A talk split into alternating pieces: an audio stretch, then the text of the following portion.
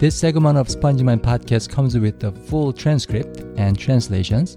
You can get it for free at spongemind.org.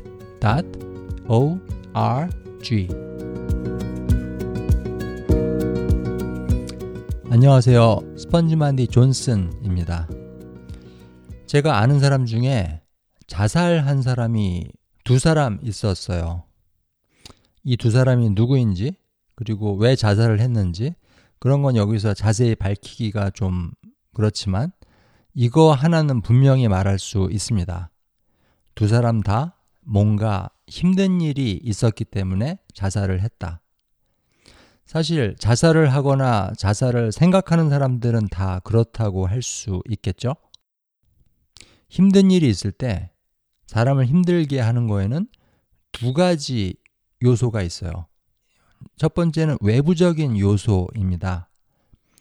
교통사고로 다리를 잃는다거나 사랑하던 사람이 떠난다거나 이런 것들 또는 내 외모, 내가 태어난 환경, 내 경제적인 어려움 뭐 이런 것들 즉 내가 어떻게 할 수 없는 거 내 안이 아니라 내 바깥에서 생기는 일들을 말합니다.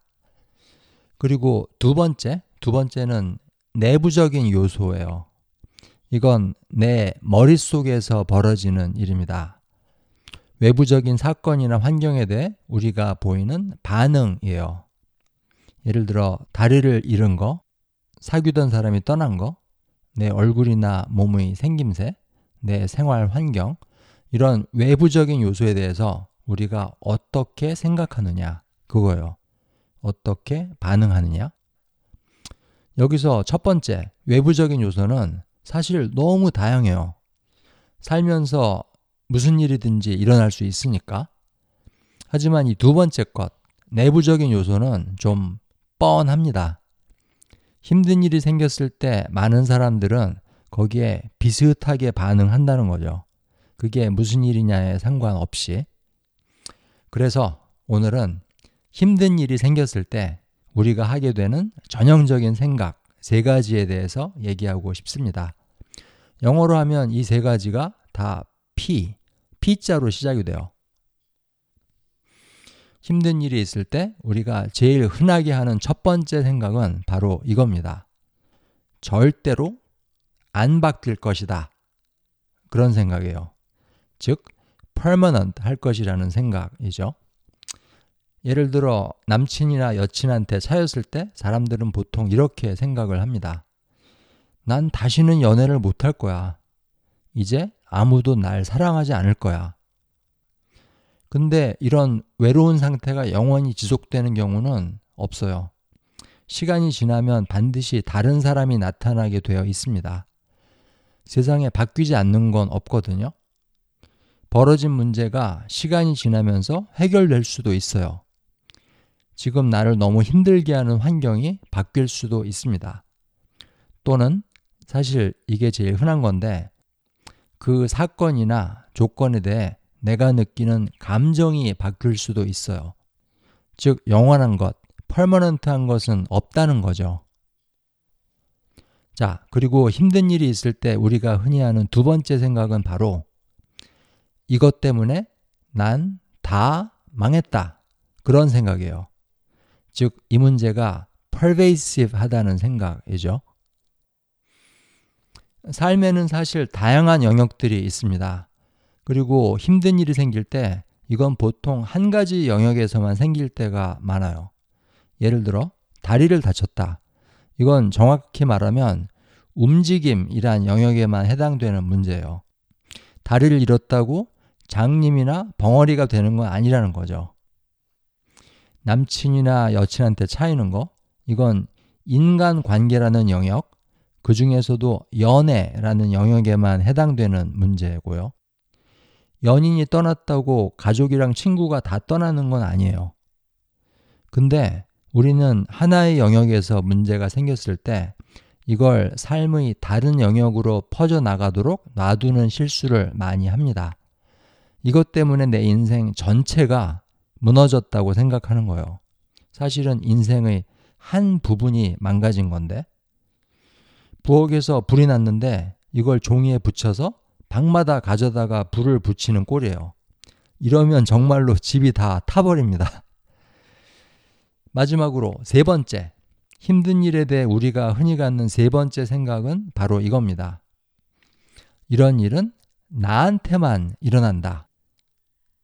그 일을 퍼스널하게 받아들이는 거죠.